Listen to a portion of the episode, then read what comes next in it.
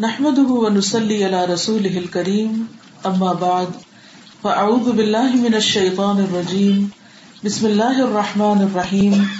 رب اشرح لي صدري ويسر لي امري واحلل عقدة من لساني يفقهوا قولي. دنیا میں جو بھی انسان آیا ہے، ایک نہ ایک دن اسے ضرور واپس جانا ہے۔ واپسی کا دن اور وقت بھی لکھا ہوا ہے، لیکن ہم میں سے اکثریت اس سے غافل رہتی۔ دنیا میں ایسے لوگ بھی گزرے ہیں جو نہایت عقل مند تھے، جنہوں نے ہر رات اکیلے ہی نہیں، دوسروں کے ساتھ مل کر موت کا تذکرہ کیا۔ جن میں حضرت عمر بن عبد العزیز کے بارے میں آتا ہے کہ وہ علماء اور فقہا کے ساتھ اکٹھے بیٹھ کر موت کو باقاعدہ یاد کرتے تھے۔ ہم لوگ بھی محفلیں سجاتے ہیں، اکٹھے بیٹھتے ہیں۔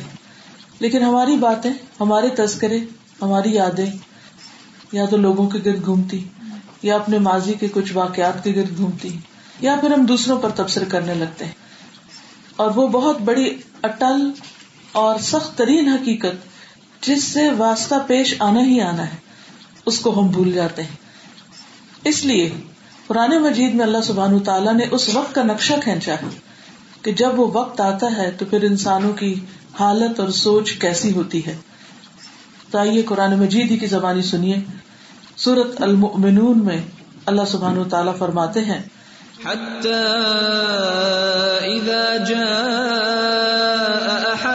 الموت قال رب ارجعون۔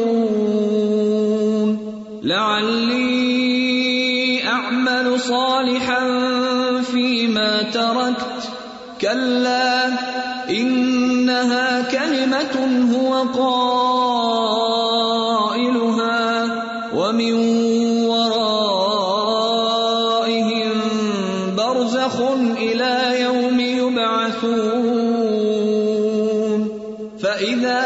فاذا نفخ في الصور فلا انساب بينهم يومئذ ولا يتساءلون فمن ثقلت موازينه فاولئك هم المفلحون ومن خفت موازينه فاولئك الذين خسروا خسروا انفسهم في جهنم خالدون. تلفح وجوههم النار وهم فيها كالحون. الم تكن اياتي تتلى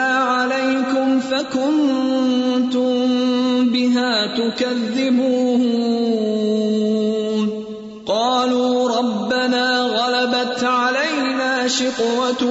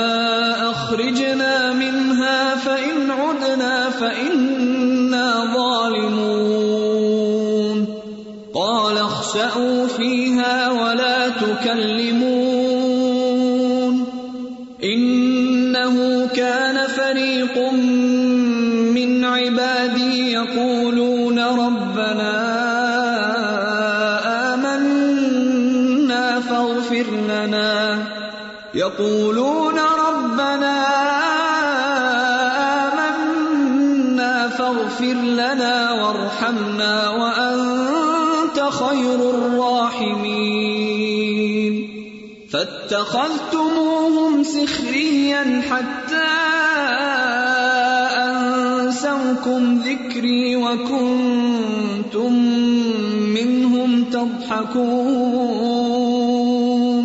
إني جزيتهم اليوم بما صبروا أنهم هم الفائزون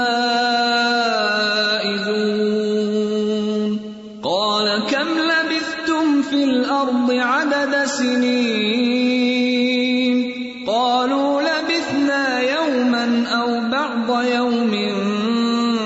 فاسأل العادين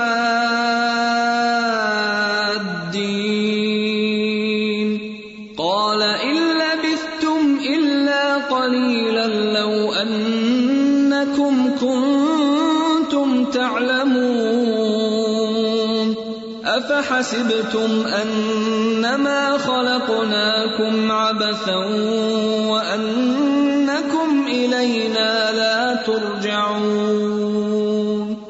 فتعالى الله الملك الحق. لا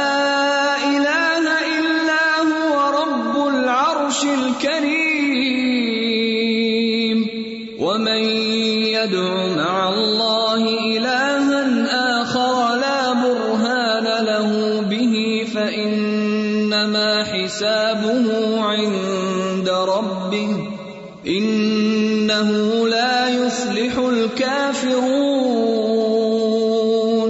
وقل رب اغفر وارحم وأنت خير الراحمين.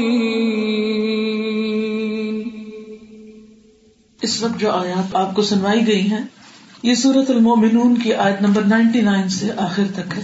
آپ میں سے کتنے لوگ عربی سے براہ راست سمجھ لیتے ہیں؟ کتنے لوگوں کو یہ آیات سمجھ آ گئی ایک دو تین چار، پانچ، چھ، سات، آٹھ، نو، دس۔ یہ اللہ سبحانہ و تعالیٰ کا کلام ہے۔ اللہ سبحانہ و تعالیٰ نے ہمیں اس دنیا میں بھیجا ہے۔ ہمیں واپس بھی اللہ تعالیٰ کے پاس جانا ہے۔ کیا ہم ایسے ہی چلے جائیں گے کہ اس کی کتاب کو نہ سمجھے؟ ہمیں پتا ہی نہ ہو کہ یہ کتاب کہہ کیا رہی ہے۔ تو اس لیے میں آپ سب بہنوں سے یہ کہوں گی کہ آج اپنے گھر میں جا کے قرآن مجید کا جو بھی ٹرانسلیشن آپ کے پاس ہے، اردو میں ہے، انگلش میں ہے، اس کو کھولے اور خود اپنی آنکھوں کے ساتھ ان آیات کا ترجمہ پڑھیں اور سوچیں کہ یہ آیات کیا کہہ رہی ہیں، کیا بتا رہی ہیں۔ یہ ایک بہت بڑی حقیقت ہمارے سامنے کھول کے رکھ رہی ہے لیکن اگر ہمیں سمجھ ہی نہ آئے تو خواہ کتنی بھی دفعہ ان کی تلاوت کرتے جائیں تو زیادہ فائدہ نہیں ہوگا۔ کتنا بھی کوئی آپ کو سنوا دے قرآن مجید کا حصہ تو فائدہ نہ ہوگا جب تک کہ اس کا معنی سمجھ میں نہ آئے۔ قرآن مجید برکت کی کتاب تو ہے ہی۔ قرآن مجید ثواب کمانے کی کتاب تو ہے ہی، لیکن اصل میں قرآن مجید ہدایت کی کتاب ہے، راہ دکھانے کے لیے آئی ہے کہ اس دنیا میں ہم نے کس طرح رہنا ہے اور مرنے کے بعد ہمارے ساتھ کیا ہونے والا ہے۔ پیاری بانو یہ اتنی بڑی حقیقت ہے کہ اس سے بڑی حقیقت کوئی نہیں۔ اگر ہمیں یہ نہیں پتا تو ہم نے کچھ بھی نہیں جانا۔ خواہ پوری دنیا کے علوم ہم نے گول کے پی لیے ہوں۔ ہم پھر بھی جاہل ہیں۔ اگر ہمیں اپنا انجام نہیں پتا کہ ہم نے جانا کہاں ہے، پہنچنا کہاں ہے، وہ ہمیشہ کی زندگی کیسی زندگی ہے۔ میں اس مختصر سے وقت میں ایک دفعہ پھر سب کو اور اپنے آپ کو یاد دہانی کراؤں گی کہ اس زندگی کے کتنے مرحلے ہیں، وہ کہاں سے شروع ہوتی ہے اور کن کن راستوں سے گزرتی ہوئی بالآخر ہمیشگی کے سمندر میں جا کے مل جاتی ہے۔ سب سے پہلی بات تو یہ کہ کل نفس ذائقۃ الموت۔ ہر شخص کو موت کا مزہ چکھنا ہے۔ تھوڑی دیر کے لیے آنکھیں بند کر کے سوچے کہ اگر اس وقت موت کا فرشتہ آ جائے تو میں کیا کروں گی؟ کیا کہیں بھاگ سکتی؟ کہیں بھی نہیں۔ کوئی مجھے چھڑا سکتا ہے اس سے؟ کوئی بھی نہیں۔ ہم کسی بھی جگہ سے بھاگ سکتے ہیں، کہیں سے بھی نکل سکتے ہیں، لیکن موت کے ہاتھوں سے نہیں بھاگ سکتے۔ تو خوش نصیب ہے وہ۔ جسے ایمان پر موت آئے، توحید پر موت آئے، لا الہ الا اللہ پر موت آئے، اور وہ موت کی سختیوں پر صبر کرے، تاکہ آخرت میں ہمیشہ کی کامیابی اسے نصیب ہو جائے۔ تو کامیاب وہ ہے کہ جو موت کے وقت امید اور خوف کی حالت میں ہو، کہ ایک طرف اللہ سبحان و تعالیٰ کی رحمت بھی اس کے سامنے ہو اور دوسری طرف ڈر بھی لگ رہا ہو، کیونکہ ایمان ان دونوں کے بیچ میں ہے۔ نبی صلی اللہ علیہ وسلم ایک نوجوان کے پاس تشریف لے گئے۔ جو موت کے قریب تھا، فوت ہونے والا تھا۔ آپ نے فرمایا، کیا حال ہے؟ اس نے کہا، اے اللہ کے رسول صلی اللہ علیہ وسلم، میں اللہ تعالیٰ سے رحمت کی امید بھی رکھتا ہوں، لیکن اپنے گناہوں سے ڈر بھی بہت لگ رہا ہے۔ آپ نے فرمایا، جس بندے کے دل میں ایسے موقع پر دونوں چیزیں جمع ہو جائیں، امید اور خوف تو اللہ تعالیٰ اسے وہ چیز دیتا ہے جس کی وہ امید رکھتا ہے اور اس سے بچا لیتا ہے جس سے وہ ڈر رہا ہوتا ہے۔ تو نہ ہمیں بے خوف ہو کے جینا اور نہ اتنا پر امید ہو کے کہ اپنے گناہوں کی پرواہی نہ کرے اور گناہ پہ گناہ کرتے چلے جائیں۔ پھر یاد رکھیے کہ موت کا مرحلہ انسان کی زندگی میں سب سے سخت مرحلہ ہے۔ کوئی بھی درد اور تکلیف ایسی نہیں جو موت کی درد اور تکلیف ہے۔ موت کی سختیاں برحق ہیں۔ حدیث میں آتا ہے، ان للموت فزع یقیناً موت کے لیے گھبراہٹ ہے۔ یعنی جب انسان اس ٹریپ میں آتا ہے تو گھبراہ اٹھتا ہے، خوف زدہ ہو جاتا ہے۔ رسول اللہ صلی اللہ علیہ وسلم نے فرمایا، اللہ تعالیٰ فرماتا ہے، میں جو کام کرنا چاہتا ہوں، اس میں مجھے اتنا تردد نہیں ہوتا جتنا کہ مجھے اپنے مومن بندے کی جان نکالتے وقت ہوتا ہے۔ وہ موت کی تکلیف کی وجہ سے موت کو پسند نہیں کرتا، ہم میں سے کوئی بھی موت کو پسند نہیں کرتا۔ اور مجھے بھی اسے تکلیف دینا برا لگتا ہے۔ لیکن بہرحال یہ ایک مرحلہ ہے جس سے گزرنا ہی گزرنا ہے، اور یہ تکلیف دہ مرحلہ ہے۔ دنیا میں جب بھی کوئی تکلیف آئے، فوراً اپنی موت کے وقت کو یاد کریں کہ اس وقت کیا ہوگا۔ کوئی جلنے کی، کوئی کٹنے کی، کوئی چوٹ لگنے کی کوئی بری خبر سننے کی، کوئی خوف، کوئی غم، کوئی پریشانی، چاہے اولاد کی ہے، چاہے مال کی ہے، چاہے کسی بھی اور شخص کی طرف سے۔ بڑے سے بڑا کوئی مرحلہ۔ تو سوچے، موت کی تکلیف کے مقابلے میں تو کچھ بھی نہیں ہے۔ مجھے اس کی فکر نہیں، مجھے موت کی فکر کرنی چاہیے۔ لیکن اس کے ساتھ ساتھ موت اگرچہ تکلیف دہ ہے، لیکن وہ اللہ سے ملاقات کا ذریعہ بھی ہے۔ تو جب کسی چیز کو پانے کی محبت ہوتی کسی سے ملاقات کا شوق ہوتا ہے تو پھر انسان تکلیفوں کو بھول جاتا ہے۔ نبی صلی اللہ علیہ وسلم نے فرمایا، یقیناً مومن کے ہر حال میں خیر ہے۔ اس کی جان اس کے دونوں پہلوؤں سے نکل رہی ہوتی ہے۔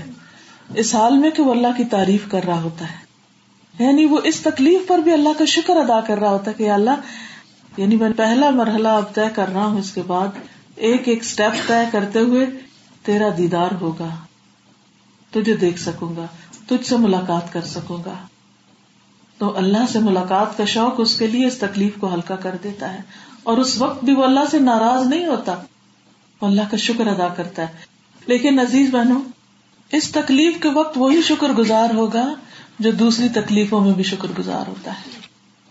سوچیے اگر سخت سر درد ہو رہی ہو تو کیا منہ سے الحمد للہ نکلتا؟ ہے کوئی برا بلا کہتے تو کیا اس وقت بھی دل سے الحمد للہ نکلتا ہے؟ یہ پورا ایک ایٹیٹیوڈ ہوتا ہے کہ ہم اینگر کے وقت، تکلیف کے وقت، پریشانی کے وقت اللہ سبحان تعالیٰ کے بارے میں کیا سوچتے ہیں؟ اگر کسی پر کوئی ایسی بیماری آ جائے کہ ڈاکٹر اسے جواب دے دے، کیا پھر بھی وہ اللہ سے راضی ہوتا ہے؟ ہمیں ہر حال میں اللہ سے راضی ہونا ہے، کیونکہ اللہ تعالیٰ کا کوئی فیصلہ بھی ہمارے بارے میں برا فیصلہ نہیں ہے۔ اس میں خیر ہی خیر ہے۔ مومن کا یہ ایمان ہے کہ اس کے بارے میں اللہ تعالیٰ کا ہر فیصلہ خیر اور بھلائی پر مبنی ہے۔ تو اس لیے ہر حال میں شکر، ہر حال میں اللہ سے راضی۔ رضی تو بلّہ ربن و بال اسلام دین و محمد نبی اللہ میں راضی، اللہ میں راضی۔ تو اس تکلیف کو آسان کر دے، لیکن میں تجھ سے راضی۔ تو جو اللہ سے راضی ہو جاتا ہے، اللہ تعالیٰ اس سے راضی ہو جاتا ہے۔ رضی اللہ عنہم و ردو ان وہ اللہ سے راضی ہو گئے، اللہ ان سے راضی ہو گیا۔ نبی صلی اللہ علیہ وسلم نے فرمایا، جب آنکھیں پھٹ جائیں یعنی واپس نہ جڑے کیونکہ موت کے وقت آنکھیں کھل جاتی اور سینے میں سانس رکنے لگے، باہر نہ نکلے۔ رونگٹے کھڑے ہو جائیں یعنی پورا جسم لٹکڑانے لگے۔ انگلیاں اکڑ جائیں، کیونکہ ٹھنڈی ہو رہی ہے نا، اب اس میں جان کوئی نہیں۔ بس اس موقع پر جو اللہ سے ملاقات کو پسند کرے، اتنی تکلیف کے باوجود وہ اللہ سے راضی اور اللہ سے ملاقات کو پسند کرے، اللہ تعالیٰ بھی اس سے ملاقات کو پسند کرتا ہے۔ اور جو اس موقع پر اللہ تعالیٰ سے ملاقات کو ناپسند کرے، اللہ بھی اس سے ملاقات کرنا پسند نہیں کرتا۔ کیونکہ جب اتنی تکلیف کا وقت ہوتا ہے تو بندہ کہتا ہے کہ یہ کیا بات ہوئی، ایسا کیوں ہوا؟ میرے ساتھ اللہ نے ایسا کیوں کیا؟ تو جو شخص ناراضگی کی حالت میں بہت ہو پھر اللہ تعالیٰ اس سے راضی کیسے ہوگا؟ تو اس کے لیے چھوٹی چھوٹی باتوں پر صبر کرنا سیکھیے۔ چھوٹی چھوٹی باتوں پر اللہ سے راضی ہونا سیکھیے۔ اب جب کسی شخص پر ایسی تکلیف آ جائے یعنی موت کا وقت آ جائے، تو اس وقت مرنے والے کو لا الہ الا اللہ کی تلقین کرے۔ اس وقت یہ نہ کہ نہیں، ہم نہیں مانتے کہ یہ فوت ہو رہا ہے، اور نہیں، ابھی تو تمہیں فوت نہیں ہونا، اور ابھی تم کیسے فوت ہو سکتے ہو؟ ابھی تو ہمیں تمہاری بڑی ضرورت ہے نتنگ لائک دیٹ جب آسار نظر آنے لگے تو لا الہ الا اللہ پڑھ لیں۔ اگر بچ بھی گیا، مثلاً آپ کا خیال غلط تھا کہ وہ فوت ہو رہا ہے، تو بھی لا الہ الا اللہ پڑھنے کا کیا نقصان ہے؟ کوئی نقصان نہیں۔ لیکن یہ سوچ کے لا الہ الا اللہ نہ پڑھنا کہ ہائے وہ کیا کہے گا، کہ اس کو شوق ہے کہ میں مر جاؤں؟ نہیں۔ اس کی خیر خائی میں۔ اور ہمیں شکر کرنا چاہیے کہ کوئی آس پاس ہمارے ایسے لوگ ہوں کہ جو اس وقت لا الہ الا اللہ پڑھے، اللہ ہمیں ایمان والوں کے بیچ میں موت دے۔ کہ اگر ہم مشرقین کے ہاتھوں میں، اگر کفار کے ہاتھوں میں جان دے رہے ہیں، تو ہمیں کون یاد دلائے گا اس وقت لا الہ الا اللہ؟ نبی صلی اللہ علیہ وسلم نے فرمایا، جس شخص کو موت کے وقت لا الہ الا اللہ کی تلقین ہو گئی، وہ جنت میں داخل ہو گیا۔ یعنی جس کو اس وقت موقع مل گیا خوش قسمت ہے وہ، اس کے لیے جنت کا ڈور کھل گیا۔ رسول اللہ صلی اللہ علیہ وسلم نے فرمایا، جب بھی بندہ خالص ہو کر لا الہ الا اللہ کہتا ہے، تو آسمان کے دروازے کھول دیے جاتے خالص ہو کر اللہ بس تو ایک ہے، تیرا کوئی شریک نہیں۔ تو ہی عبادت کے لائق ہے۔ یہاں تک کہ وہ عرش تک پہنچ جاتا ہے۔ یعنی وہ کلمہ عرش تک پہنچ جاتا ہے۔ اتنا خالص کلمہ، جب تک کہ انسان کبیرہ گناہوں سے بچتا رہے۔ یعنی اگر ایک انسان کبیرہ گناہوں سے بچتا ہے، حرام کاموں سے بچتا ہے اور ساتھ لا الہ الا اللہ کا ورد کرتا ہے، تو وہ کلمہ اوپر پہنچتا ہے۔ کیونکہ قرآن مجید میں آتا ہے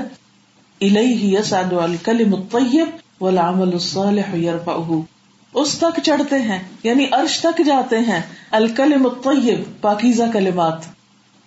اور سب سے پاکیزہ کلمہ کیا ہے؟ لا الہ الا اللہ۔ یہ عرش تک پہنچتا ہے۔ اور کیا چیز اس کو اوپر چڑھاتی ہے؟ والعمل الصالح يرفعه نیک عمل، اچھے اچھے کام۔ اور نیک عمل اسی وقت نیک ہوتے ہیں جب انسان گناہوں سے بچتا رہے ادجتن بتل کبیرہ گناہوں سے بچتا رہے۔ تو اللہ سبحانہ تعالیٰ ایسے بندے کے ذکر کی بھی قدر کرتے نبی صلی اللہ علیہ وسلم نے فرمایا، جو شخص رضاء الہی کے لیے ایک دن روزہ رکھے اور اسی پر اس کا اختتام ہو، تو وہ جنت میں داخل ہوگا۔ اور جو شخص رضاء الہی کے لیے صدقہ کرے اور اسی پر اس کا اختتام ہو تو وہ جنت میں داخل ہوگا۔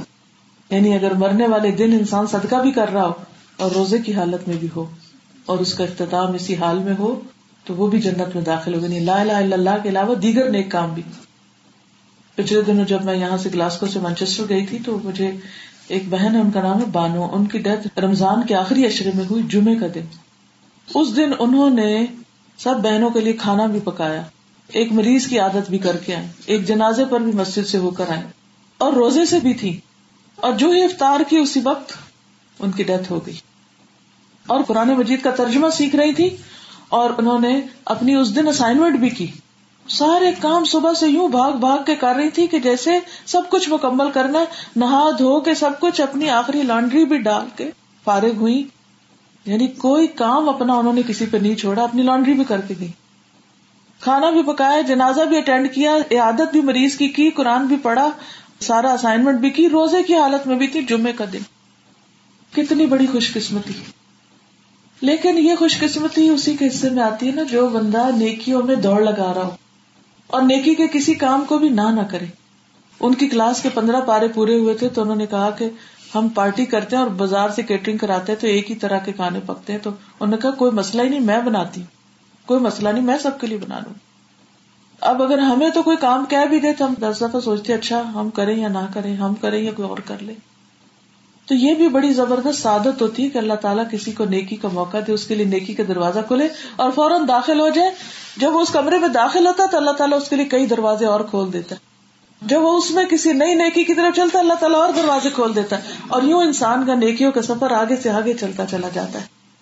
ایک نیکی دوسری نیکی کو دعوت دیتی اور جب ہم نو کر دیتے ہیں نا، یہ میں نہیں کر سکتی، یہ میرے بس کی بات نہیں، تو پھر انسان پیچھے ہٹتا چلا جاتا ہے۔ تو اس بات کی تمنا رکھنی چاہیے کہ ہمارا خاتمہ نیک مال پر ہو، نیک مال پر۔ ہماری زندگی کا سب سے بہترین دن ہمارا آخری دن ہو۔ اور ہمارے اندر اللہ سبحان تعالیٰ کی محبت ہو اور ہمارے لبوں پر لا الہ الا اللہ ہو اور ہم اللہ کا شکر ادا کرتے ہوئے دنیا سے جائیں اور وہ تکلیف ہمارے لیے آسان ہو جائے۔ مومن کی موت کا منظر کیا ہوتا ہے؟ نبی صلی اللہ علیہ وسلم نے فرمایا، مومن بندہ جب دنیا سے رخصتی اور سفر آخرت پر جانے کے قریب ہوتا ہے، تو اس کی طرف آسمان سے روشن چہروں والے فرشتے آتے ہیں، چمکتے چہروں والے، گویا کہ ان کے چہرے سورج کی طرح ہوں۔ ان کے پاس جنت کا کفن اور جنت کی حنوت ہوتی ہے یعنی خوشبو۔ وہ تاحد نگاہ بیٹھ جاتے ہیں، دور دور، جدھر وہ دیکھتا ہے، وہی نظر آتے ہیں۔ پھر ملک الموت آ کر اس کے سرحانے بیٹھ جاتے ہیں، جس نے اصل کام کرنا ہے۔ ویسے تو پوری فوج آتی ہے، لیکن ملک الموت نے جان نکال لی۔ وہ کہتے ہیں، اے نفس مطمئنہ، اللہ کی مغفرت اور خوشنودی کی طرف چلو۔ اللہ تعالیٰ ہمارے لیے بھی ایسے ہی فرشتہ بھیجے۔ ایسے ہی نا جیسے بچہ سویا ہوا ہو تو ماں آ کے بیٹھ جاتی ہے، پاس اور پیار سے اٹھاتی ہے۔ اٹھو بیٹا اسکول کا ٹائم ہو گیا، اب اٹھ جاؤ، چلو۔ اب جانے کا وقت ہے۔ تو وہ بھی آ کے کہتا ہے، اے مطمئن نفس، اللہ کی مغفرت اور خوشنودی کی طرف چلو۔ چنانچہ اس کی روح اس طرح بہ کر نکل جاتی ہے جیسے مشکیزے کے منہ سے پانی کا قطرہ بہتا ہے۔ ملک الموت اسے پکڑ لیتے۔ یعنی یہ آخری لمحہ بتایا گیا، اس سے پہلے جو تکلیف ہے وہ الگ ہے۔ اور دوسرے فرشتے پلک جھپکنے کی مقدار بھی اس کی روح کو ملک الموت کے ہاتھ میں نہیں رہنے دیتے۔ بالکل وہی منظر ہے جیسے بچے کی ڈلیوری ہوتی ہے نا۔ آپ نے دیکھا ہوگا کہ جو بڑی ڈاکٹر ہے وہ اس وقت بالکل پاس کھڑی ہوتی ہے۔ جو یہ بچہ باہر آتا ہے تو اس کو اٹھا لیتی اٹھاتے ہی آگے نرسز ہوتی ہیں وہ، ان کو دے دیتی اور پھر اگلے مرحلے شروع ہوتے ایسے ہی انسان کی جان بھی جسم سے جب نکلے گی تو ملک الموت اپنے ہاتھ میں لیں گے اور لمحے بھر میں دوسرے فرشتوں کے حوالے کر دیں گے۔ وہ کیا کرتے ہیں؟ اسے لے کر، اسے کفن میں لپیٹ کر، اپنی لائی ہوئی حنوت اس پہ مل دیتے ہیں، روح پر۔ اور اس کے جسم سے ایسی خوشبو آتی ہے، جیسے مشک یا مسک کا ایک خوشگوار جھونکا جو زمین پر محسوس ہو سکے، پھر فرشتے اس کو لے کے اوپر چڑھ جاتے ہیں۔ اب جسم نیچے رہ جاتا ہے، روح اوپر جا رہی ہے اور خوشبو میں لپٹی ہوئی ہے۔ یہ ہے نا اصل خوشی، اصل خوش قسمتی اصل بہترین مقام۔ پھر آسمان کا سفر ہوتا ہے۔ فرشتے اوپر جاتے ہیں۔ ان کا جس بھی گروہ پر گزر ہوتا ہے، تو وہ گروہ پوچھتا یعنی فرشتے جو جا رہے ہیں، وہ آگے اور فرشتوں کو میٹ کرتے ہیں راستے میں۔ تو چونکہ وہ خوشبو والی روح ہوتی ہے، تو پوچھتے ہیں، یہ کون سی روح ہے؟ یہ کون جا رہا ہے؟ جیسے کوئی جنازہ جا رہا ہوتا ہے نا زمین پر، تو لوگ پوچھتے کس کا جنازہ ہے؟ تو وہ اس کا بہترین نام بتاتے ہیں، جس سے دنیا میں لوگ اسے پکارتے تھے۔ یعنی جو، جس کا مشہور نام ہوتا ہے۔ یا پیار کا نام ہوتا ہے، حتیٰ کہ اسے لے کر آسمان دنیا تک پہنچ جاتے ہیں۔ وہ اس کے لیے دروازہ کھلواتے ہیں تو دروازہ کھول دیا جاتا ہے۔ تو ہر آسمان کے مقرر فرشتے اس کے ساتھ چلتے ہیں۔ جیسے جنازہ جا رہا تھا نا، ایسے روح کا بھی جنازہ جا رہا ہے ایک طرح سے، اور ہر آسمان سے اور فرشتے ساتھ مل جاتے ہیں اور اوپر چلے جاتے ہیں۔ اس آسمان کی طرف جو اس کے بعد آتا ہے، اس طرح اسے ساتویں آسمان تک پہنچا دیا جاتا ہے۔ تو اللہ سبحان و تعالیٰ فرماتا ہے، میرے بندے کا نام امال الین میں لکھ دو۔ اور اسے واپس زمین کی طرف لے جاؤ، کیونکہ میں نے اپنے بندوں کو زمین کی مٹی ہی سے پیدا کیا، اسی میں لوٹاؤں گا، اسی سے دوبارہ نکالوں گا۔ چنانچہ اس کی روح جسم میں لوٹا دی جاتی ہے، قبر میں اس کا حساب ہوتا ہے۔ وہاں جب الین میں جاتی ہے روح، تو مومن روحوں سے ملاقات ہوتی ہے اس کی۔ جو نیک ہوتے ہیں، وہ نیکوں سے جا کے ملتے کیونکہ دنیا میں بھی ان کو نیک لوگوں سے محبت ہوتی آپ نے دیکھا ہوگا کہ جن کے اپنے اندر نیکی کی طلب ہوتی ہے نا، وہ دین سے دور لوگوں کے اندر بیٹھ ہی نہیں سکتے۔ تھوڑی دیر میں ان کا دل گھبرانے لگتا ہے۔ ان کو ان کی باتوں سے کوئی دلچسپی نہیں ہوتی، نہ ہی کوئی لطف آتا ہے، نہ ہی ان کو اس سے کوئی خوشی ہوتی۔ اور وہ اسی تلاش میں رہتے ہیں کہ اپنے جیسے لائک مائنڈیڈ لوگ ملے، کوئی اچھی باتیں کرنے والے ہوں جن کے اندر بیٹھ کے ان کی روح بالیدہ ہو۔ بہرحال، جن سے انسان دنیا میں محبت کرتا ہے، آخرت میں بھی انہیں کے ساتھ ہوگا۔ حدیث میں آتا ہے المر اما امن احبا اگر نیک لوگوں سے محبت ہوگی تو نیک لوگوں کا ساتھ ہوگا۔ وہاں اللہ تعالیٰ اکٹھا کر دے گا۔ دنیا میں جدائیاں ہوں بھی تو وہاں اکٹھے ہو جائیں گے۔ حدیث میں آتا ہے، سنن نسائی کی روایت ہے، فرشتے نیک روح کو اہل ایمان کی ارواہ کے پاس لاتے ہیں اور وہ اس روح سے خوش ہوتے ہیں۔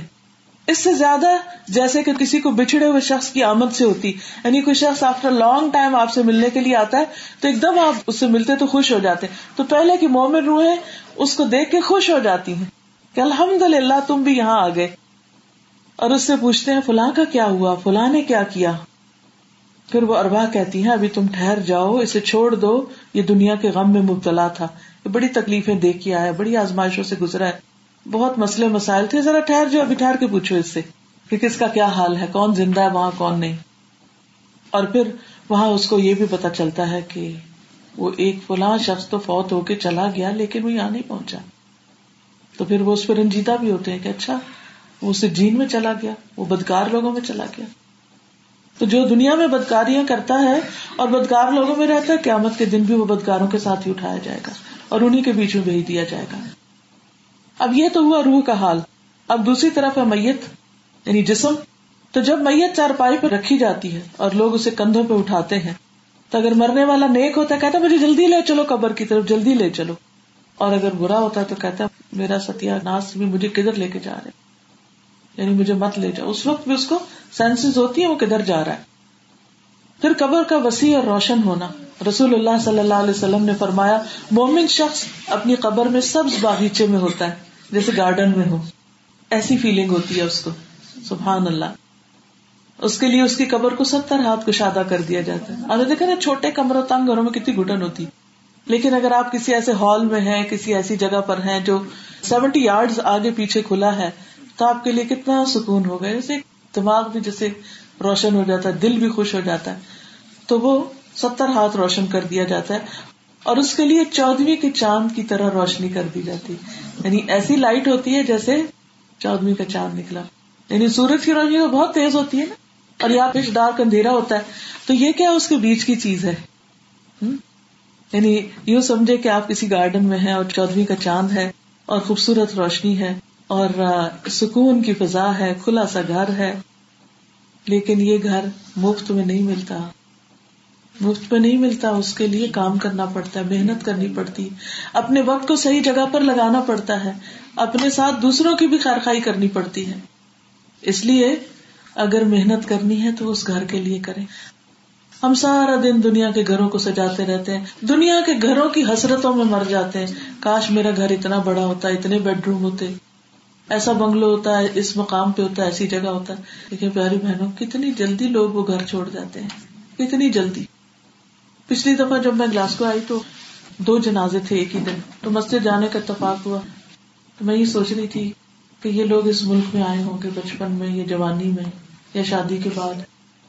پھر یہاں آ کر انہوں نے بڑے بڑے خواب دیکھے ہوں گے، محنتیں کی ہوں گی، گھر بنائے ہوں گے، بچے ہوں گے، ان کی شادیاں ہوئی ہوں گی، ان کے بچے ہوں گے۔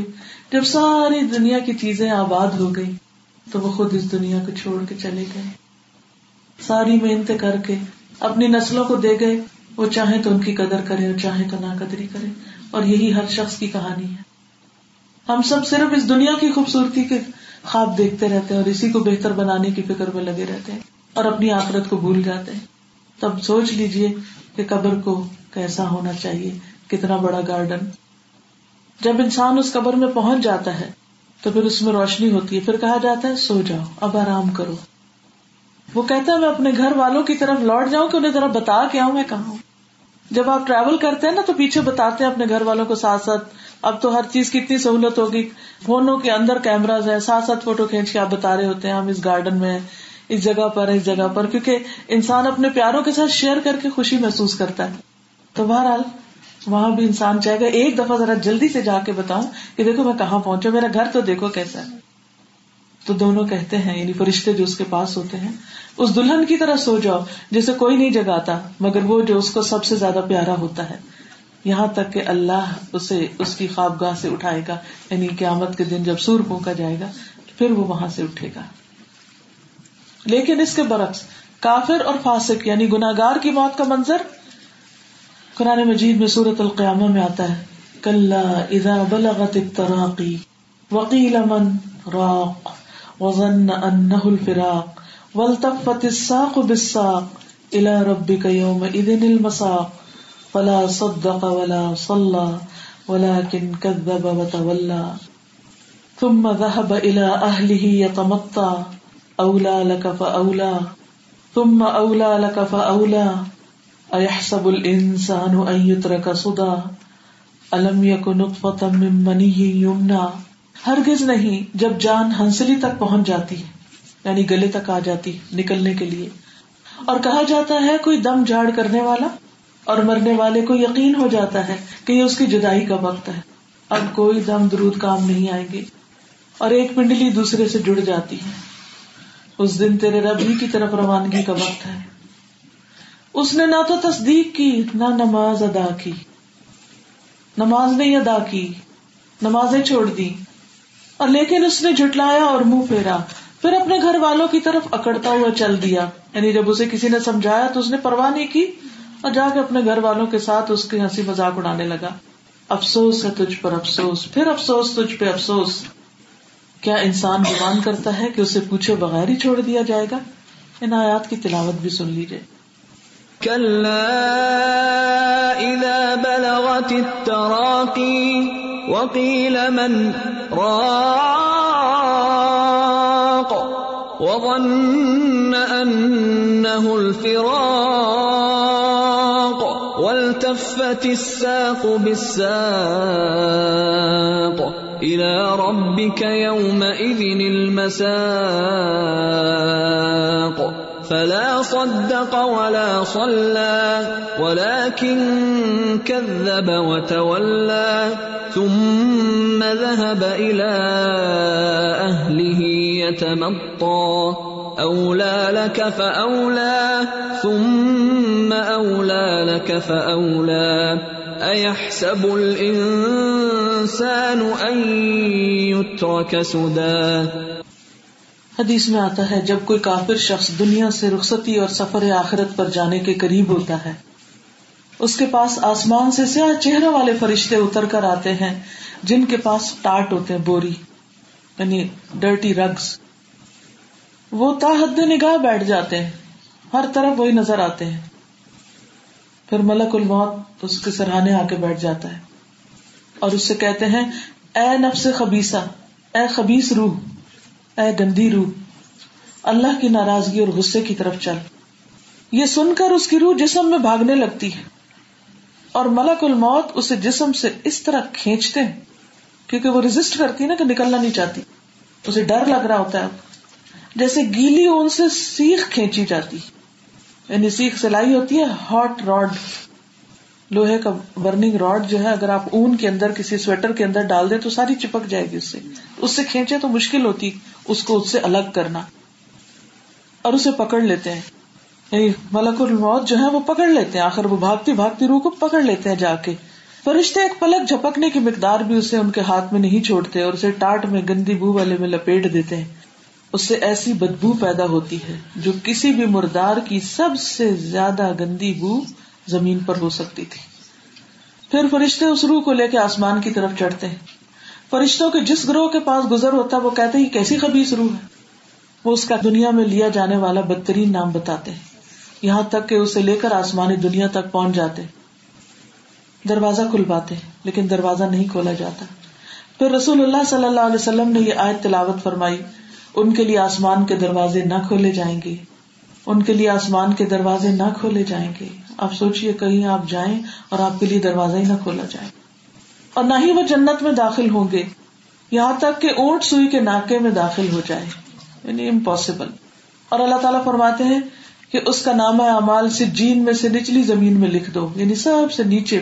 چنانچہ اس کی روح کو پھینکا جاتا ہے، وہاں سے پٹکایا جاتا ہے۔ پھر یہ تلاوت فرمائی۔ جو اللہ کے ساتھ شرک کرتا ہے۔ وہ ایسے ہے جیسے آسمان سے گر پڑا ہو، پھر اسے پرندے اچک کر لے جائیں، یا اسے دور دراز کی جگہ میں لے جا ڈالے۔ تو پھر اس کی روح جسم میں لوٹائی جاتی۔ یعنی مومن کی روح کو پیار سے واپس لایا جاتا ہے، جبکہ کافر کی روح کو پٹکا دیا جاتا ہے اور چیچڑے اڑ جاتے ہیں اور پھر اس کو اس کے جسم میں واپس ڈالا جاتا ہے تاکہ اس کا حساب کتاب ہو۔ اگر مرنے والا نیک نہیں ہوتا تو کہتا ہے بربادی۔ مجھے کہاں لے کے جا رہے ہو؟ اس کی یہ آواز انسانوں کے علاوہ ہر مخلوق سنتی ہے۔ اگر انسان سن لے تو بے ہوش ہو جائے۔ یعنی بدکار لوگوں کی روح اور جو ان کا چیخ پکار اور ان کا رونا دھونا ہے، اگر وہ ہمیں سنائی دے جائے تو ہم زندہ نہ رہیں۔ پھر اس کے بعد اس کی قبر میں اس کو بٹھایا جاتا ہے۔ فرشتے آتے ہیں دو۔ اٹھا کے بٹھاتے ہیں، پوچھتے ہیں، تیرا رب کون ہے؟ وہ کہتا مجھے نہیں خبر۔ رسول اللہ صلی اللہ علیہ وسلم کے بارے میں پوچھا جاتا ہے کہتا مجھے نہیں پتا۔ دین کے بارے میں پوچھا جاتا وہ کہتا نہیں پتا۔ یعنی تین سوال جو بیسک ہے ان کے بارے میں اس کو جواب نہیں آتا۔ کافر کو بھی نہیں آتا اور منافق کو بھی نہیں آتا۔ منافق کیا کہتا ہے؟ ہاں ہاں لا ادری، بس وہ لوگ کہتے تھے، میں بھی وہی کہتا تھا۔ اپنے شعور سے نہیں کہا کچھ۔ اس لیے ہمیں صرف ایک پیدائشی مسلمان نہیں ہونا، ہوش اور شعور والا ہونا ہے۔ اور ہر بندے تک اور اپنے بچے بچے کو یہ سمجھانا ہے کہ دیکھو، کل فرشتوں نے یہ پوچھنا تو اس طرح جواب دینا ہے تم نے۔ جیسے کوئی ماں اپنے بچے کو دنیا کے امتحان کی تیاری کرواتی۔ کوئی وائوا ہو، کوئی اسکول میں ایڈمیشن ہو، کسی یونیورسٹی میں جانا ہو، تو کتنی تیاریاں کرواتے ہیں؟ اس سے پوچھو، اس سے مشورہ کرو، اس سے معلوم کرو کیا پوچھا جاتا ہے، کیسے سب کچھ ہوتا ہے۔ کتنی کتنی ریسرچ کرتے کتنے کتنے پیپر پڑھتے ہیں یہ جاننے کے لیے۔ کس کس سے کنسلٹ کرتے ہیں تاکہ ہم دنیا کو کوئی مقام نہ کھو دیں۔ دنیا کو کوئی بینیفٹ ہمارے ہاتھ سے نہ چلا جائے۔ ایک ایک باکس ہوتا ہے، اس کو سوچ سمجھ کے چیک کرتے ہیں۔ رائٹ لکھنا رانگ لکھنا ہے چیک کرنا ہے کراس لگانا ہے۔ بھرنا ہے، نہیں بھرنا، کون سا ہم نے فل کرنا ہے، کون سا یونیورسٹی نے کرنا ہے؟ کیوں؟ اس فکر میں کہ کہیں کوئی غلط ہو گیا نا، تو ریجیکٹ ہو جائیں گے پیپر ویزا ریجیکٹ ہو جائے گا، پھر کیا بنے گا؟ پھر جا نہیں سکیں گے وہاں۔ تو سوچ سمجھ کے ایک ایک قدم اٹھاتے ہیں۔ تو آخرت کے سفر میں کوئی بھی فکر نہیں، کوئی بھی پریشانی نہیں۔ باکس چیک کر دے، صحیح کر دیں غلط کر دیں چھوڑ دیں انکمپلیٹ چھوڑ دیں کچھ بھی نہیں پوچھا جائے گا۔ یہ ہماری بھول ہے۔ ایک ایک چیز دیکھی جائے گی۔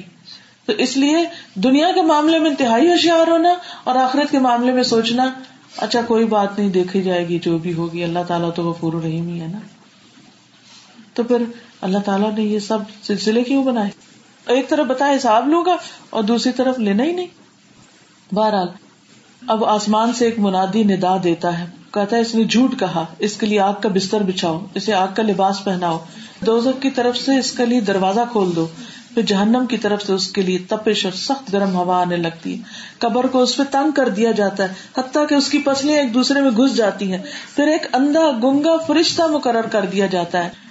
جس کے پاس بھاری لوہے کا گرز ہوتا ہے، اگر اسے پہاڑ پہ مارا جائے تو پہاڑ مٹی مٹی ہو جائے، پھر وہ اسے اس کے ساتھ ایسی چوٹ مارتا ہے، جس کی آواز جنوں اور انسانوں کے علاوہ مشرق اور مغرب کے درمیان کی ساری مخلوق سنتی ہے۔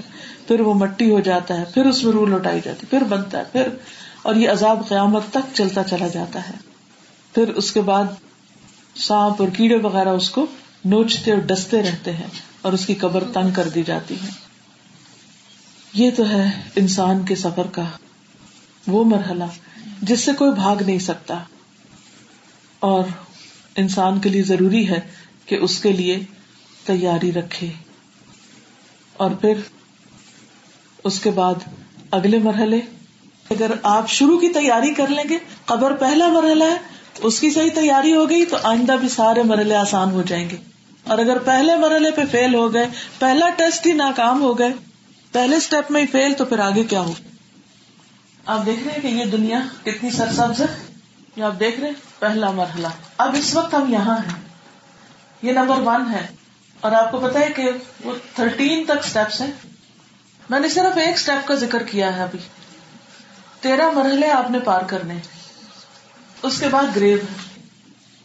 آپ دیکھ لیجیے ابھی میں صرف گریو تک آپ کو لے کر گئی ہوں کہ یہاں کیا ہوگا۔ آدم علیہ السلام کے زمانے میں جو لوگ تھے وہ سب اپنی اپنی گریوز میں پڑے ہوئے نور علیہ السلام کے زمانے کے لوگ اور اس کے بعد کی ساری قومیں جن کو اللہ کے سوا جانتے کوئی نہیں۔ زمین بھری پڑی ہے مردوں سے۔ اور اس وقت بھی جتنے ملینز اینڈ ٹریلینز لوگ ہیں اربوں خربوں میں، ان سب نے بھی زمین میں چلے جانا ہے۔ پھر اور نسلیں آئیں گی، پھر انہوں نے بھی جانا ہے۔ رات کے وقت ایک چھوٹی سی میں صرف آپ کو ایک آئیڈیا دے رہی ہوں اپنے آپ کی یاد دہانی کرانے کا کہ جو چیزیں جیسے مجھ پہ بہت اثر کرتی ہیں انہیں ٹرمز میں میں آپ سے بات کر رہی ہوں۔ آج رات جب آپ اپنے بیڈ روم میں جائیں اور اگر آپ گراؤنڈ فلور پر ہیں، نیچے والے فلور پر، اور رات کا اندھیرا ہے، تو سوچیں کہ اس وقت میں زمین سے اوپر بیڈ پر سوئی ہوئی ہوں۔ نمبرڈ کاؤنٹڈ ڈیز ہیں جس کے بعد میں نے اس فلور کے نیچے چلے جانا ہے۔ اور رات کے اندھیرے میں اگر آنکھ کھل جائے تو سوچیں کہ وہ کیسا وقت ہوگا جب میں اس فلور کے نیچے، مثلاً اگر آپ کے گھر کے نیچے سلح ہے اور اس میں رات کو اکیلے آپ کو چھوڑ دیا جائے، نہ کوئی لائٹ ہو، نہ کچھ اور، تو کیسا ہوگا؟ سوچیے اپنے گھر کے بیڈ روم میں سارے اوپر سو رہے ہوں اور آپ کو زمین کے نیچے چھوڑ دیں جا کے، کیسا لگے گا؟ اور آپ اکیلے بھی ہوں، کوئی بھی آپ کے ساتھ نہ ہو۔ Husband parents sister brothers friends everybody will leave you جب ٹوٹل پچ ڈارک ہو جاتا ہے نا، تو ہم اکیلے گھر میں بھی گھبرانے لگتے ہیں۔ اکیلے میں ڈرتے ہیں۔ تو کہاں یہ کہ اس اکیلی جگہ پر ہم نے کتنے سال رہنا ہے؟ کوئی پتہ نہیں، اللہ ہی جانتا ہے، ہزاروں سال۔ اکیلے اکیلے الون پھر جب اللہ چاہے گا، ایک دم سب اٹھیں گے۔ قبروں سے، ایسے تیزی سے اٹھیں گے جیسے ٹڈیاں باہر نکلتی ہیں نا، زمین کبھی اینٹ اٹھائی نا آپ نے، تو ترپ ترپ ترپ کر کے ایسے ہی لوگ نکلتے آئیں گے، نکلتے آئیں گے، نکلتے آئیں گے، پوری زمین خالی ہو جائے گی۔ پھر اس کے بعد کیا ہوگا؟ اگلا مرحلہ۔ سارے حشر کے میدان میں کھڑے ہوں گے۔ کھڑے رہیں گے، کھڑے رہیں گے۔ لوگ اتنے تنگ ہو جائیں گے کہ وہ آخر حضرت آدم کے پاس جائیں گے کہ آپ اللہ تعالیٰ سے فرمائیے کہ ہمارا حساب قائم کرے۔ اور وہ لمبی حدیث ہے، حدیث شفات جو ہے۔ یہ شفات قبرا جو ہے۔ کرتے کرتے کرتے آخر کار نبی صلی اللہ علیہ وسلم کے پاس آئیں گے۔ پھر آپ صلی اللہ علیہ وسلم اللہ سبحانہ تعالیٰ کے سامنے سجدے میں گر پڑیں گے۔ دیر تک تصویر کریں گے، ہم کریں گے اللہ تعالیٰ کی۔ اللہ تعالیٰ آپ حساب قائم کر دیں۔ اور یہ انتظار اتنا تکلیف دہ ہوگا، اتنا تکلیف دہ ہوگا کہ انسان سوچ ہی نہیں سکتا۔ اس جرنی میں اپنے آپ کو رکھیے۔ لوگوں کو نہ دیکھیے کہ آپ اور کوئی سین دیکھ رہے ہیں۔ اپنے آپ کو رکھیے اور پھر حساب شروع ہوگا۔ سارے بانٹ دیے جائیں گے امال نامے۔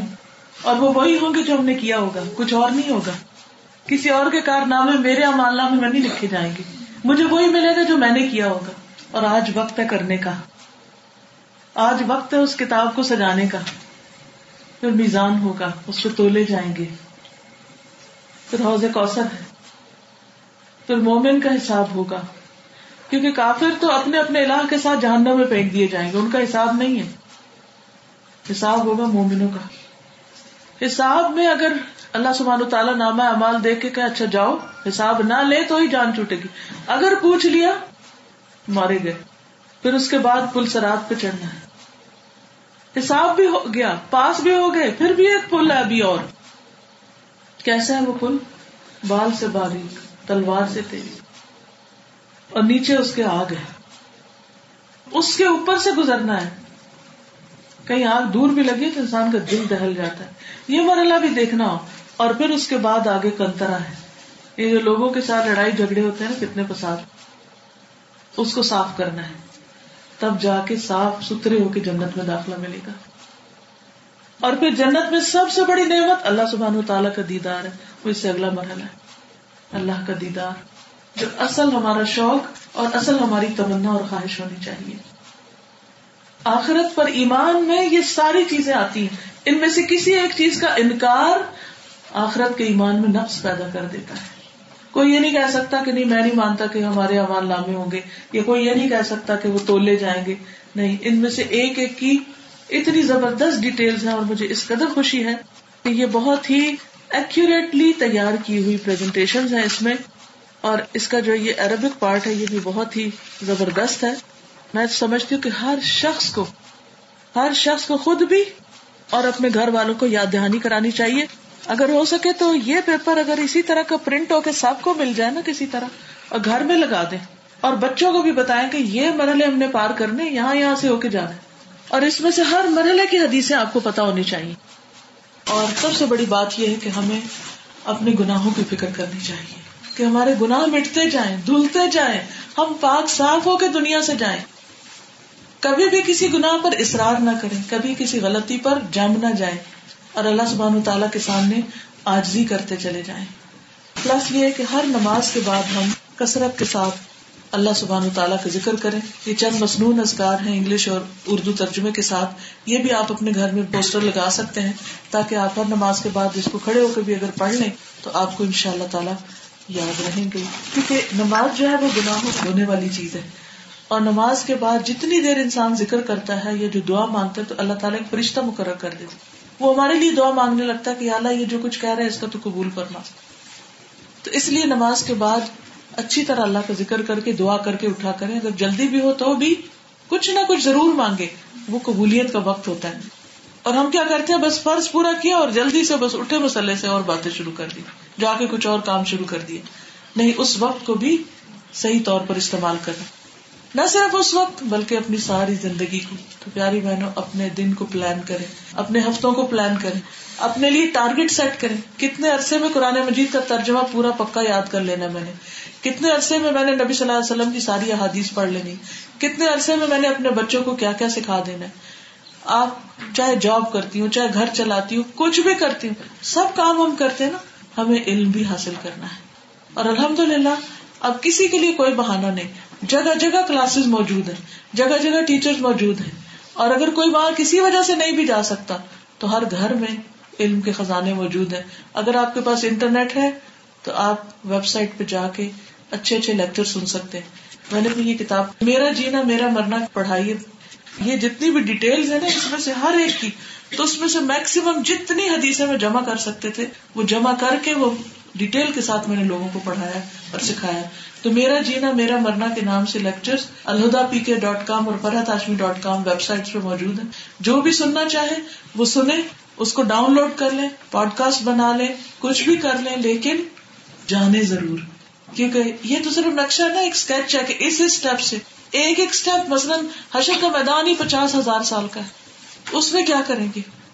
اس کے آڈیو لیکچر بھی ہیں۔ اس میں کافی ڈیٹیل کے ساتھ، جیسے ابھی میں نے خبر کا آپ کو بتایا نا یہ اسی لیکچر کا ایک حصہ ہے۔ اسی طرح پھر حشر کے میدان میں کیا ہوگا؟ پھر آگے اٹھیں گے تو کیا ہوگا؟ کنترا کس قسم کا ہے؟ پل سرات پہ کیا فرمایا نبی صلی اللہ علیہ وسلم؟ یہ ساری ڈیٹیل صحیح احادیث میں ہمیں ملتی ہیں، لیکن ہم ان کو پوری طرح پڑھتے نہیں، جانتے نہیں، ہمیں خبر ہی نہیں اور بے خبری میں ہم میٹھی نیندے سوتے ہیں۔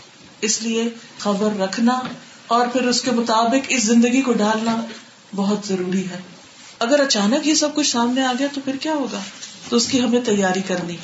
تو آج کی یہ مجلس دراصل ہم سب کے لیے ایک یاد دہانی ہے کہ اپنی زندگی کی قدر کریں اور بہترین طریقے سے، اچھے طریقے سے ہم اپنا وقت گزارے تاکہ ہمیشہ کی لا جنت الخلود، ہمیشگی کی جنتوں میں جا پہنچے۔